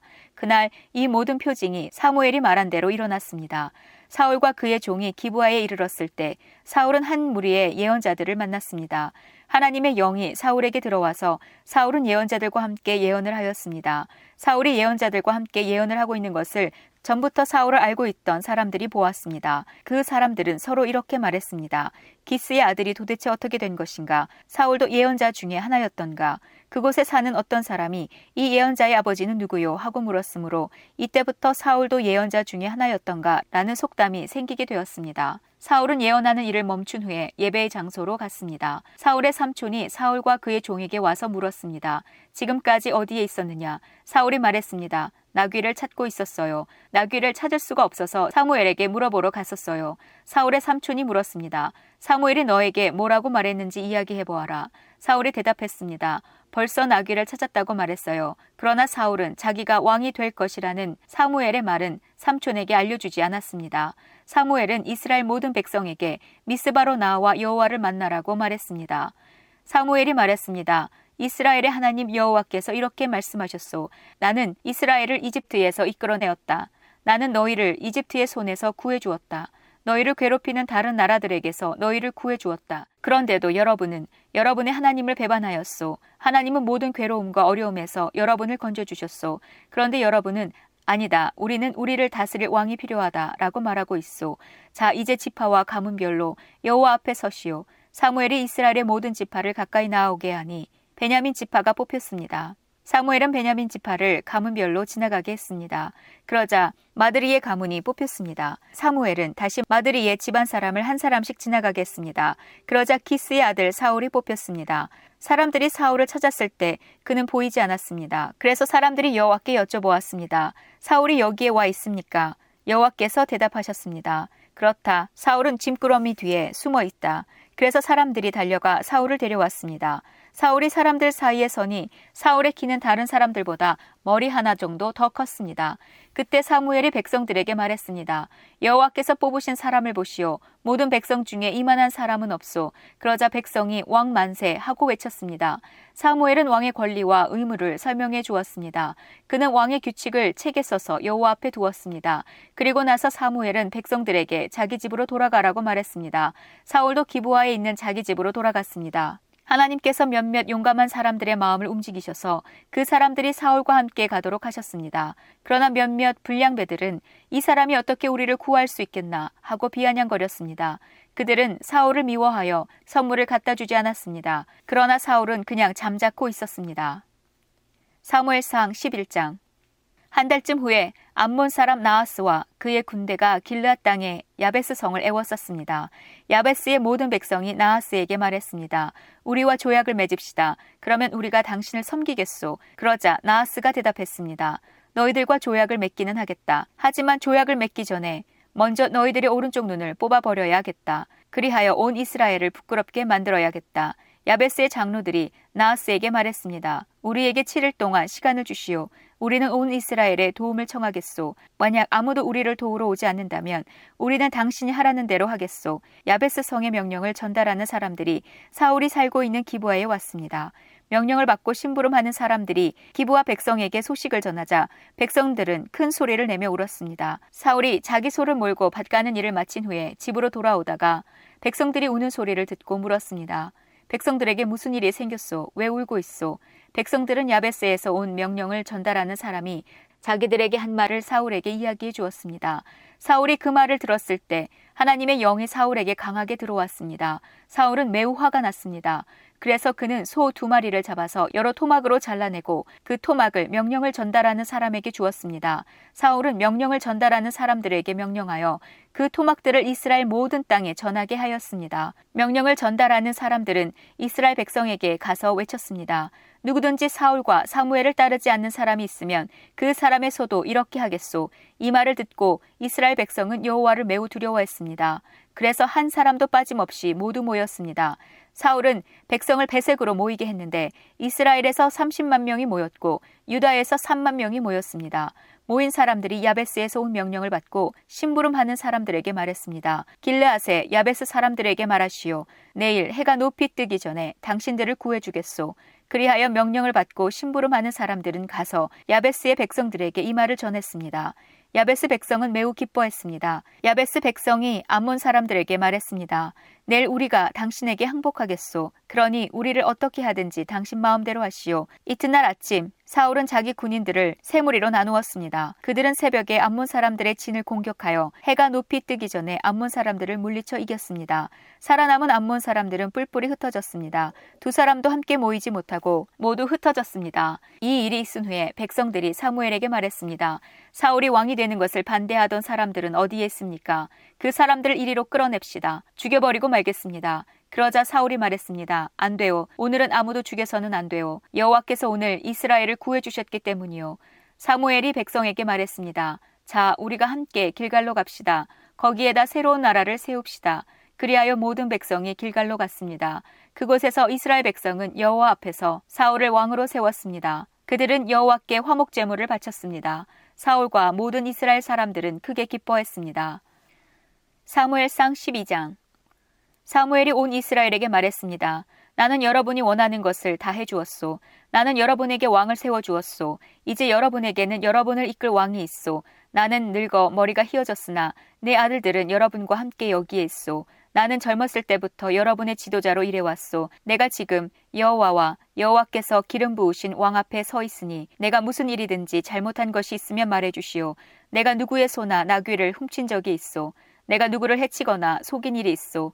내가 몰래 돈을 받고 잘못한 일을 눈감아 준 적이 있소. 내가 그런 일을 한 적이 있다면 다 갚아주겠소.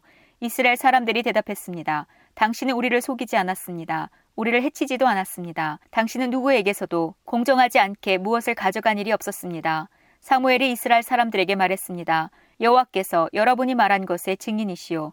또 여호와께서 기름 부으신 왕도 증인이요. 여호와와 왕이 내가 아무런 잘못도 행하지 않았다고 여러분이 말한 것의 증인이요. 이스라엘 사람들이 말했습니다.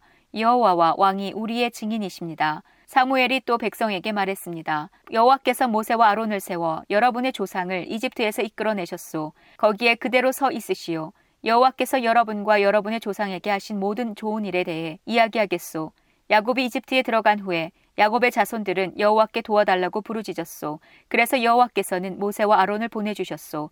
모세와 아론은 여러분의 조상을 이집트에서 이끌어내어 이곳까지 인도하였소. 그러나 여러분의 조상은 자기들이 하나님 여호와를 잊어버렸소. 그래서 여호와께서는 그들을 하솔의 군대 지휘관인 시스라의 노예가 되게 하셨소.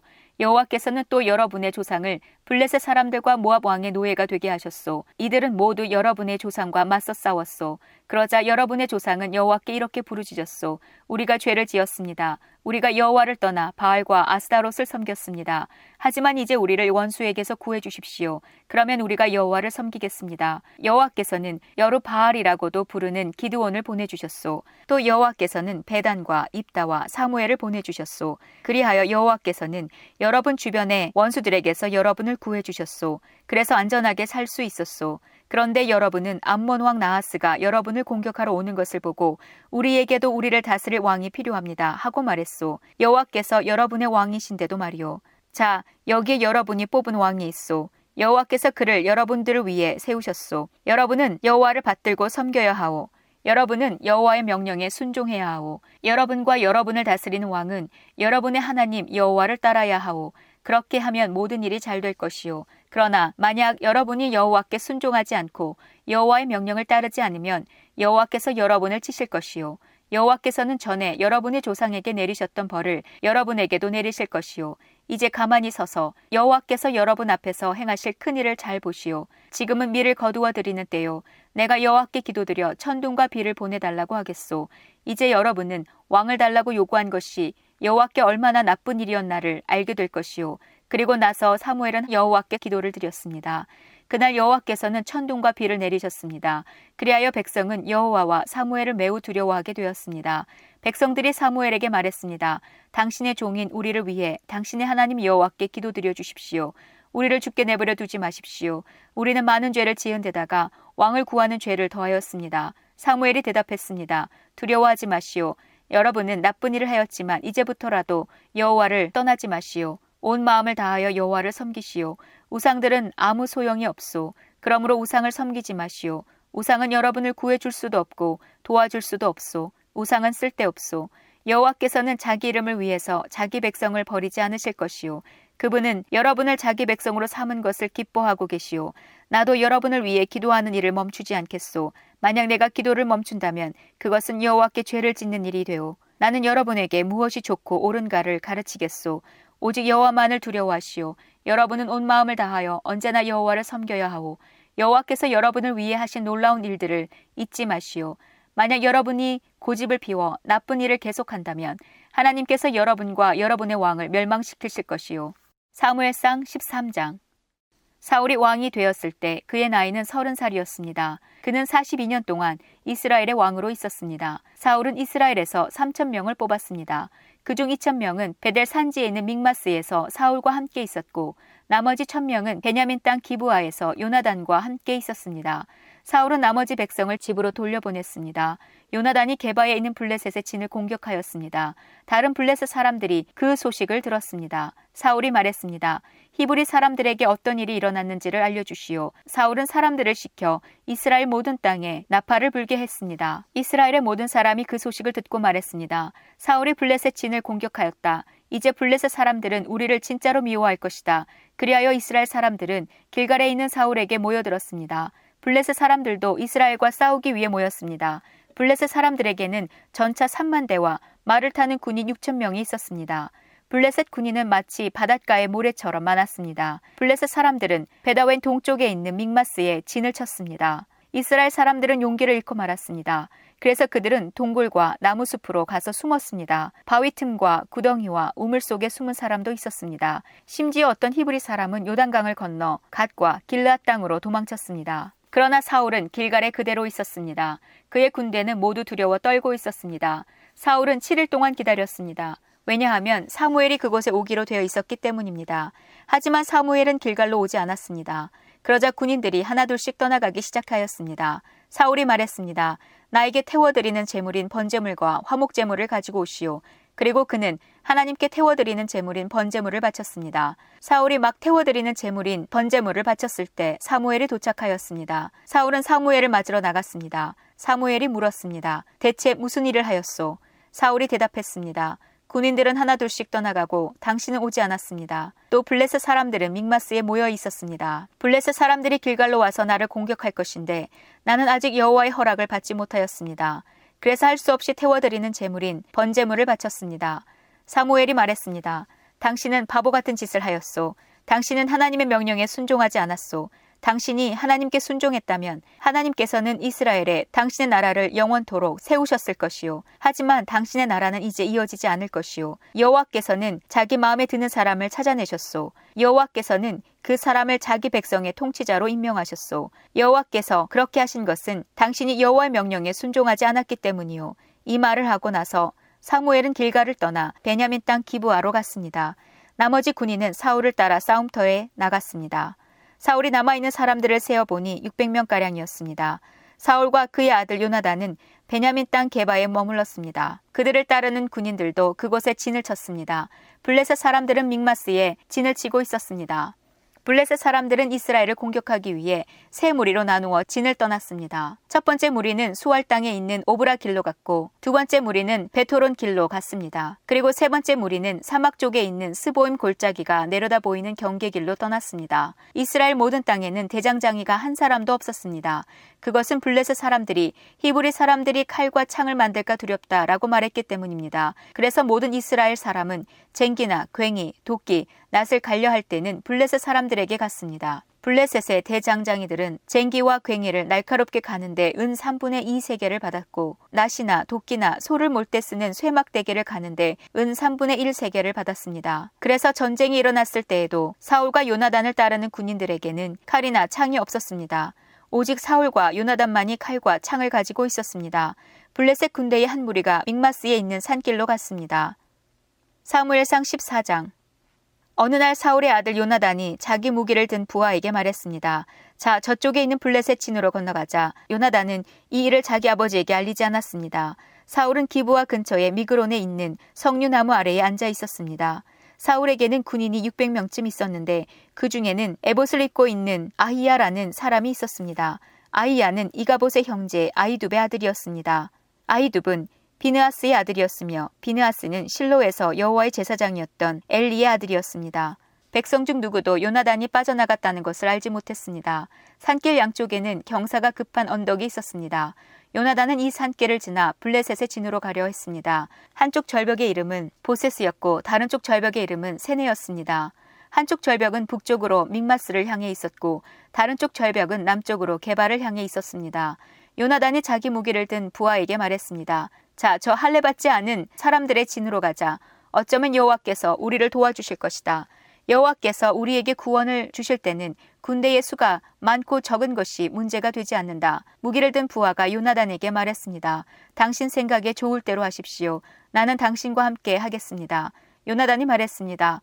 블레셋 사람들이 있는 곳으로 건너가자. 그리고 그들 앞에 나타나자. 만약 그들이 우리에게 우리가 너희에게 가기까지 기다려라 하고 말하면 우리는 그대로 서서 기다려야 할 것이다. 그러나 그들이 만약 우리에게로 오너라 하고 말하면 이것은 여호와께서 그들을 우리 손 안에 주셨다는 표시니 우리가 올라갈 것이다. 요나단과 그의 부하는 블레셋 사람들 앞에 모습을 나타냈습니다. 블레셋 사람들이 말했습니다. 저기 봐라. 구멍에 숨어 있던 히브리 놈들이 기어 나왔다.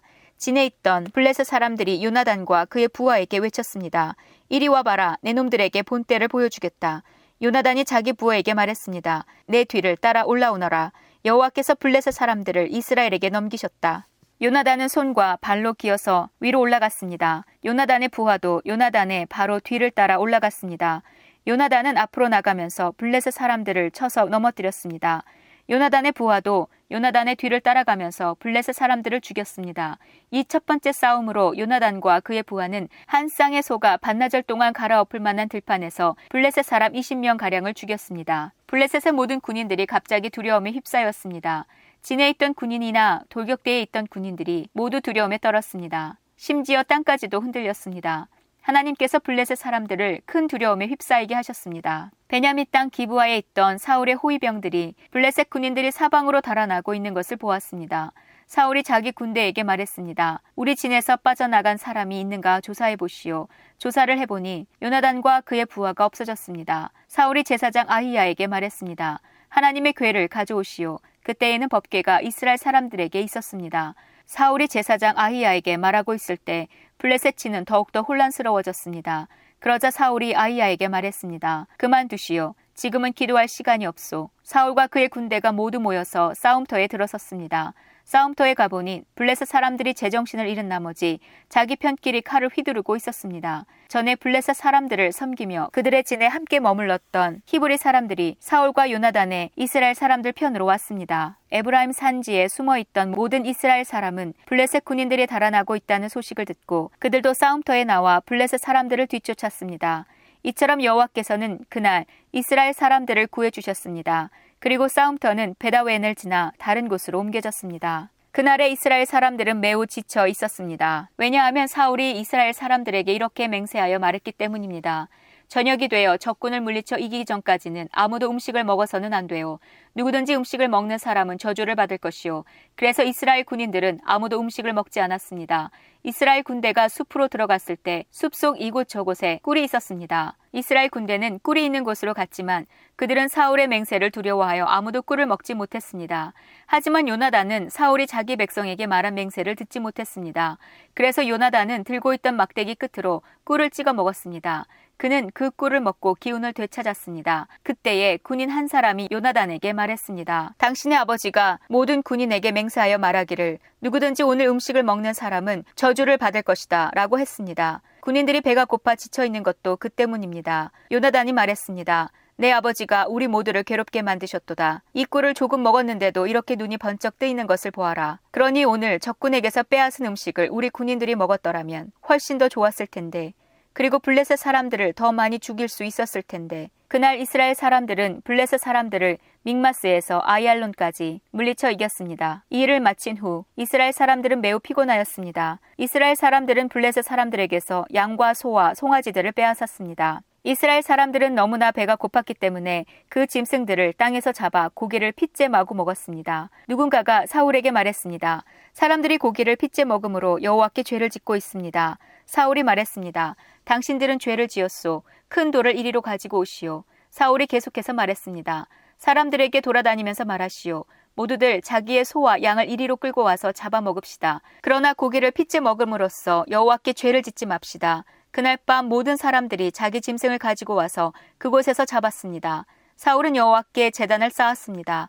그 재단은 사울이 여호와께 쌓은 첫 재단이었습니다. 사울이 말했습니다. 오늘 밤 블레셋 사람들의 뒤를 쫓읍시다. 그들이 가진 것을 빼앗읍시다. 한 사람도 살려두지 맙시다. 사람들이 대답했습니다. 왕의 생각에 좋을 대로 하십시오. 그러나 제사장이 말했습니다. 하나님께 여쭤봅시다. 그리하여 사울이 하나님께 여쭤보았습니다.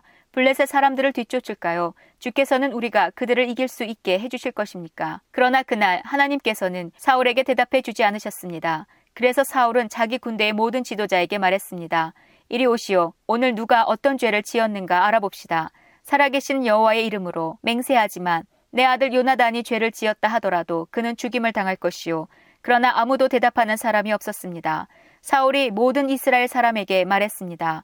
여러분은 이쪽으로 서시오. 나와 내 아들 요나단은 저쪽으로 서겠소. 사람들이 대답했습니다. 왕의 생각에 좋을 대로 하십시오. 사울이 이스라엘의 하나님 여호와께 기도하였습니다. 저에게 올바른 대답을 주십시오. 이어 제비 뽑기를 하니 사울과 요나단이 뽑혔습니다. 다른 사람들은 죄가 없다는 것이 밝혀졌습니다. 사울이 말했습니다. 나와 내 아들 요나단 가운데 누가 죄인인지 제비를 뽑자. 제비로 뽑힌 사람은 요나단이었습니다. 사울이 요나단에게 말했습니다. 내가 무슨 일을 했는지 말해보아라. 요나단이 사울에게 말했습니다. 저는 그저 나무 막대기로 꿀을 조금 찍어 먹었을 뿐입니다. 그런 일로 제가 지금 죽어야 합니까? 사울이 말했습니다. 요나단아, 너를 죽이지 않으면 하나님께서 나에게 무서운 벌을 주실 것이다. 군인들이 사울에게 말했습니다. 요나단을 죽이시겠다고요. 절대로 안 됩니다. 요나단은 오늘 이스라엘을 구한 사람입니다. 살아계신 여호와의 이름으로 맹세하지만 요나단의 머리털 하나라도 땅에 떨어질 수 없습니다. 오늘 요나단은 하나님의 도우심으로 블레셋 사람들과 싸웠습니다. 이리하여 이스라엘 군대는 요나단을 살려주었습니다. 요나단은 죽지 않았습니다. 사울은 블레셋 사람들을 뒤쫓는 일을 그만두었습니다. 사울과 그의 군대는 자기 땅으로 돌아왔습니다. 사울은 이스라엘의 왕이 되어서 이스라엘 주변의 적들과 맞서 싸웠습니다. 사울은 모압과 암몬 사람과 에돔과 소바의 왕들과 블레셋 사람들과 싸웠습니다. 사울은 가는 곳마다 이스라엘의 적을 물리쳐 이겼습니다. 사울은 강해졌습니다. 그는 용감하게 싸워서 아말렉 사람들도 물리쳐 이겼습니다. 사울은 이스라엘을 침략하고 약탈한 적들에게서 이스라엘을 구해 주었습니다. 사울의 아들 이름은 요나단과 리스위와 말기수아입니다. 사울의 큰 딸의 이름은 메라비고 작은 딸의 이름은 미갈입니다. 사울의 아내는 아이마아스의 딸 아이노암입니다. 사울의 군대 사령관은 넬의 아들 아브넬입니다. 넬은 사울의 삼촌입니다. 사울의 아버지 기스와 아브넬의 아버지 넬은 아비엘의 아들입니다. 사울은 살아있는 동안 블레셋 사람들과 치열하게 싸웠습니다. 사울은 강하거나 용감한 사람을 보면 그 사람을 자기 군대의 군인으로 삼았습니다. 사무엘상 15장 사무엘이 사울에게 말했습니다. 여호와께서 나를 보내셔서 당신을 이스라엘의 왕으로 임명하셨소. 이제 여호와의 말씀을 들으시오. 만군의 여호와께서 이렇게 말씀하셨소. 이스라엘 사람들이 이집트에서 나올 때에 아말렉 사람들이 길을 막으려 했던 것을 내가 기억한다. 그러니 이제 가서 아말렉 사람들을 공격하여라. 아말렉 사람들의 가진 모든 것을 나에게 바치는 제물로 삼아 없애버려라. 아무도 살려주지 마라. 남자와 여자, 어린아이와 갓난 아기뿐만 아니라 소와 양과 낙타와 나귀들도 모두 죽여 없애버려라.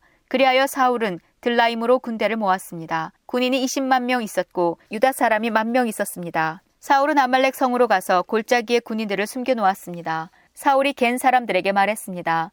아말렉 사람들을 떠나시오. 아말렉 사람들과 함께 당신들까지도 죽이고 싶지 않소. 당신들은 이스라엘 사람들이 이집트에서 나올 때 그들에게 친절을 베풀었소. 그리하여 겐 사람들은 아말렉 사람들에게서 떠났습니다. 사울은 아말렉 사람들을 물리쳐 이겼습니다. 사울은 하윌라에서 이집트의 경계에 있는 술까지 이르는 모든 길에서 아말렉 사람들과 싸웠습니다. 사울은 아말렉 왕 아각을 사로잡았습니다. 사울은 아각의 군대를 모두 칼로 죽였습니다. 그러나 사울과 그의 군대는 아각만을 죽이지 않고 살려두었습니다. 그리고 제일 좋은 양과 살찐 소와 양뿐만 아니라 그 밖의 모든 좋은 동물들도 살려주었습니다. 사울과 그의 군대는 그 동물들을 죽이기를 좋아하지 않았습니다. 그들은 약하거나 쓸모없는 동물들만 죽였습니다. 그때 여호와께서 사무엘에게 말씀하셨습니다. 사울이 이제는 나의 말을 따르지 않는다. 사울을 왕으로 세운 것이 후회된다. 사울은 내 명령에 순종하지 않았다. 사무엘은 이 말씀을 듣고 당황하였습니다. 그는 밤새도록 하나님께서 마음을 돌리시기를 간구하며 큰 소리로 부르짖었습니다. 이튿날 아침 일찍 사무엘은 사울을 만나러 올라갔습니다. 그런데 사람들이 사무엘에게 이렇게 말했습니다. 사울은 갈멜로 가서 자기 이름을 기리기 위해 기념비를 세웠습니다. 사울은 지금 길갈로 내려갔습니다. 그 후에 사무엘이 사울에게 갔습니다. 사울이 말했습니다. 여호와께서 당신에게 복을 주시길 빕니다. 나는 여호와의 명령에 순종했습니다. 이 말을 듣고 사무엘이 말했습니다. 그러면 내 귀에 들리는 저 양의 소리와 소의 소리는 무엇입니까? 사울이 대답했습니다. 군인들이 아말렉 사람들에게서 빼앗은 것입니다. 당신의 하나님 여호와께 제물로 바치기 위해 제일 좋은 양과 소들을 남겨둔 것입니다. 하지만 다른 동물들은 다 죽여 없앴습니다. 사무엘이 사울에게 말했습니다. 그만두시오. 어젯밤에 여호와께서 나에게 하신 말씀을 들으시오. 사울이 말했습니다. 말해보시오. 사무엘이 말했습니다. 옛날 당신은 스스로 작은 사람이라고 겸손해하지 않았습니까? 그때 여호와께서 당신에게 기름을 부어 이스라엘의 왕으로 세우지 않았습니까? 그리고 여호와께서는 가서 저 나쁜 백성 아말렉 사람들을 멸망시켜라. 그들과 전쟁을 하여 한 사람도 빠짐없이 다 죽여라 하고 당신에게 일을 맡기지 않았습니까? 그런데 왜 당신은 여호와의 명령에 순종하지 않았소? 왜 당신은 제일 좋은 것들을 없애지 않았소? 왜 당신은 여호와께서 악하다고 말씀하신 일을 하였소? 사울이 대답했습니다. 하지만 나는 여호와께 순종하였소. 나는 여호와께서 하라고 하신 일을 하였소. 나는 아말렉 사람들을 다 죽였소. 그리고 그들의 왕 아각도 사로잡아 왔소. 군인들이 당신의 하나님 여호와께 길갈에서 제물을 바치기 위해 제일 좋은 양과 소들을 남겨 놓았을 뿐이요. 그러나 사무엘이 말했습니다. 여호와를 더 기쁘시게 할 것이 무엇이겠소? 태워드리는 제물인 번제물과 그 밖의 제사요? 아니면 순종이요? 하나님께 순종하는 것이 제사보다 낫소. 하나님의 말씀을 듣는 것이 순양의 기름을 바치는 것보다 낫소. 순종하지 않은 것은 점쟁이의 속임수만큼 나쁘고 교만한 고집은 우상을 섬기는 것만큼 나쁘오. 당신은 여호와의 명령을 듣지 않았소. 그러므로 이제 여호와께서 당신을 버려 왕이 되지 못하게 하실 것이요. 그러자 사울이 사무엘에게 말했습니다. 내가 죄를 지었소. 내가 여호와의 명령에 순종하지 않았소. 내가 당신이 한 말을 따르지 않았소. 나는 백성이 두려워서 백성이 하자는 대로 하였소. 제발 내 죄를 용서해 주시오. 나와 함께 가서 내가 여호와께 예배드리게 해 주시오. 그러나 사무엘이 사울에게 말했습니다. 나는 당신과 함께 가지 않겠소. 당신은 여호와의 명령을 듣지 않았소. 그러므로 이제 여호와께서 당신을 이스라엘의 왕이 되지 못하게 하셨소. 사무엘이 떠나려 하였습니다. 사울이 사무엘의 옷을 붙잡다가 그만 옷을 찢고 말았습니다. 사무엘이 사울에게 말했습니다. 여호와께서 오늘 이스라엘 나라를 이 옷자락처럼 찢어 당신에게서 빼앗아 당신의 이웃 중 한 사람에게 주셨소. 여호와께서 이 나라를 당신보다 나은 사람에게 주셨소. 여호와께서는 이스라엘의 영원하신 분이요 그분께서는 거짓말을 하지 않으시고 자기 마음을 바꾸지도 않으시오. 여호와께서는 사람이 아니시오. 그러므로 사람처럼 마음을 바꾸시지 않을 것이요. 사울이 대답했습니다. 내가 죄를 지었소. 하지만 내 백성의 장로들과 이스라엘 백성들 앞에서는 나를 높여 주시오. 나와 함께 가서 당신의 하나님 여호와께 예배드릴 수 있도록 해 주시오. 이 말을 듣고 사무엘은 사울과 함께 갔고 사울은 여호와께 예배드렸습니다. 그 후에 사무엘이 말했습니다. 아말렉 사람들의 왕 아각을 데리고 오시오. 아각이 사슬에 묶여 사무엘에게 왔습니다. 아각은 틀림없이 이제 난 살아났다 라고 생각하며 기뻐했습니다. 사무엘이 아각에게 말했습니다. 내 칼 때문에 많은 어머니들이 자식을 잃었다. 이제 내 어머니가 자식을 잃을 차례이다. 그리고 나서 사무엘은 길갈에 있는 여호와의 성소 앞에서 아각을 칼로 쳤습니다. 그리고 나서 사무엘은 그곳을 떠나 라마로 갔습니다. 그러나 사울은 기부하에 있는 자기 집으로 갔습니다. 사무엘은 더 이상 사울을 만나지 않았습니다. 사무엘은 사울 때문에 마음이 아팠습니다. 또 여호와께서는 사울을 이스라엘의 왕으로 삼으신 것을 후회하셨습니다. 사무엘상 16장 여호와께서 사무엘에게 말씀하셨습니다. 너는 언제까지 사울 때문에 마음 아파할 것이냐? 나는 이미 사울을 버려 이스라엘의 왕이 되지 못하게 하였다. 이제 너는 그릇에 올리브 기름을 채우고 가거라. 내가 너를 베들레헴에 사는 이세에게 보낸다. 내가 그 사람의 아들 중 하나를 왕으로 뽑았다. 사무엘이 말했습니다. 제가 가면 사울이 그 소식을 듣고 저를 죽이려 할 것입니다. 여호와께서 말씀하셨습니다. 암송아지를 몰고 가서 여호와께 제물을 바치러 왔다고 말하여라. 그리고 제사를 드릴 때 이세를 초대하여라. 그 다음 내가 무엇을 해야 할지 가르쳐 주겠다. 이세의 아들 가운데 내가 가리키는 사람에게 너는 기름을 부어라. 사무엘은 여호와께서 말씀하신 대로 했습니다. 사무엘이 베들레헴에 도착하자 베들레헴의 장로들이 두려움에 떨었습니다. 장로들이 사무엘에게 나와 물었습니다. 평화로운 일로 오시는 겁니까? 그렇소. 평화로운 일로 왔소. 여호와께 제물을 바치러 왔소. 여호와를 위해 스스로 거룩하게 한 다음 나와 함께 제사를 드립시다 하고 사무엘이 대답했습니다. 사무엘은 이세와 그의 아들들을 여호와 앞에서 거룩하고 깨끗하게 한 뒤 그들을 제사에 초대하였습니다. 이세와 그의 아들들이 도착했을 때 사무엘은 엘리압을 보았습니다. 사무엘은 생각하였습니다. 틀림없이 여호와께서는 여기 서 있는 이 사람을 뽑으셨을 것이다. 그러나 여호와께서 사무엘에게 말씀하셨습니다. 엘리압의 멋있는 모습과 키 큰 모습을 보지 마라. 나는 엘리압을 뽑지 않았다. 내가 보는 것은 사람이 보는 것과 같지 않다. 사람은 겉모양을 보지만 나 여호와는 마음을 본다. 이어서 이세는 아비나답을 불러 사무엘 옆으로 지나가게 했습니다. 사무엘이 말했습니다. 여호와께서는 이 사람도 뽑지 않으셨소. 그러자 이세는 산마를 지나가게 했으나 사무엘은 또 이렇게 말했습니다. 아니요, 여호와께서는 이 사람도 뽑지 않으셨소. 이세는 자기 아들 일곱 명을 사무엘 앞으로 지나가게 했습니다. 그러나 사무엘은 여호와께서는 이 아들들 중 누구도 뽑지 않으셨소 라고 이세에게 말했습니다. 그리고 나서 사무엘이 이세에게 물었습니다. 여기에는 아들이 전부요. 이세가 대답했습니다. 막내 아들이 더 있습니다. 그 아이는 밖에서 양들을 돌보고 있습니다. 사무엘이 말했습니다. 그 아이를 불러오시오. 그 아이가 오기 전까지 식탁에 앉지 않겠소. 그리하여 이세는 사람을 보내어 자기 막내 아들을 불러오게 하였습니다. 이세의 막내 아들은 살결이 불구스레하고 눈이 빛나는 잘생긴 소년이었습니다. 여호와께서 사무엘에게 말씀하셨습니다. 자, 바로 이 소년이다. 일어나 그에게 기름을 부어라. 사무엘은 올리브 기름이 든 그릇을 가지고 형제들이 보는 앞에서 이세의 막내 아들에게 기름을 부었습니다. 그날부터 여호와의 영이 큰 힘으로 다윗에게 들어갔습니다. 이 일이 있은 후에 사무엘은 라마로 돌아갔습니다. 여호와의 영이 사울에게서 떠났습니다. 그리고 여호와께서 보내신 나쁜 영이 사울을 괴롭혔습니다. 사울의 종들이 사울에게 말했습니다. 하나님이 보내신 나쁜 영이 왕을 괴롭히고 있습니다. 우리에게 명령하십시오. 우리가 수금을 탈 수 있는 사람을 찾아보겠습니다. 여호와께서 보내신 나쁜 영이 왕에게 들어와 괴롭힐 때 그 사람에게 수금을 타게 하면 나쁜 영이 왕에게서 떠나가고 기분이 좋아지실 것입니다. 그러자 사울이 자기 종들에게 말했습니다. 그런 사람을 찾아보아라. 수금을 잘 타는 사람이 있으면 나에게 데리고 오너라. 사울의 종 중에서 한 사람이 말했습니다. 베들레헴의 이세에게 수금을 타는 아들이 하나 있는데 저는 그 사람이 수금을 타는 것을 본 적이 있습니다. 그 사람은 용감하고 싸움을 잘하며 말도 잘하고 잘생겼습니다. 게다가 여호와께서 그 사람과 함께하고 계십니다. 그리하여 사울은 이세에게 사자들을 보내어 말을 전했습니다. 양을 치는 당신의 아들 다윗을 나에게 보내시오. 이세는 나귀에 포도주가 가득 담긴 가죽 부대와 빵을 실었습니다. 또 염소 새끼 한 마리도 가지고 왔습니다. 이세는 이 모든 것을 자기 아들 다윗과 함께 사울에게 보냈습니다. 다윗은 사울에게 와서 사울을 섬기기 시작하였습니다. 사울은 다윗을 매우 사랑하였습니다. 다윗은 사울의 무기를 맞는 부하가 되었습니다. 사울은 이세에게 심부름꾼을 보내어 말을 전했습니다. 다윗이 이곳에 머물면서 나를 섬기게 하시오. 나는 다윗이 줬소. 하나님이 보내신 나쁜 영이 사울에게 들어와 괴롭힐 때마다 다윗은 자기의 수금을 타곤 했습니다. 그러면 나쁜 영이 사울에게서 나갔으며 그때마다 사울은 기분이 좋아졌습니다.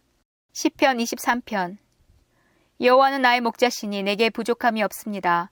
그가 나를 푸른 풀밭에서 쉬게 하십니다. 여호와는 나를 잔잔한 물가로 이끌어 쉬게 하시며 나에게 새 힘을 주십니다. 자신의 이름을 위하여 주님은 나를 의로운 길로 인도하십니다. 내가 음산한 죽음의 골짜기를 지나가게 된다 하더라도 나는 겁나지 않습니다. 그것은 주님께서 나와 함께 계시기 때문입니다. 주님의 막대기와 지팡이가 나를 든든하게 보호해 줍니다. 주님께서 원수들이 보는 앞에서 내게 식탁을 차려 주십니다. 그리고 주님께서 내 머리 위에 향기로운 기름을 바르시며 내 잔이 넘치도록 가득 채워 주십니다. 여호와의 선하심과 사랑하심이 내가 죽는 날까지 나와 함께 하실 것이 틀림없습니다. 이제 나는 여호와의 집에서 영원히 살 것입니다.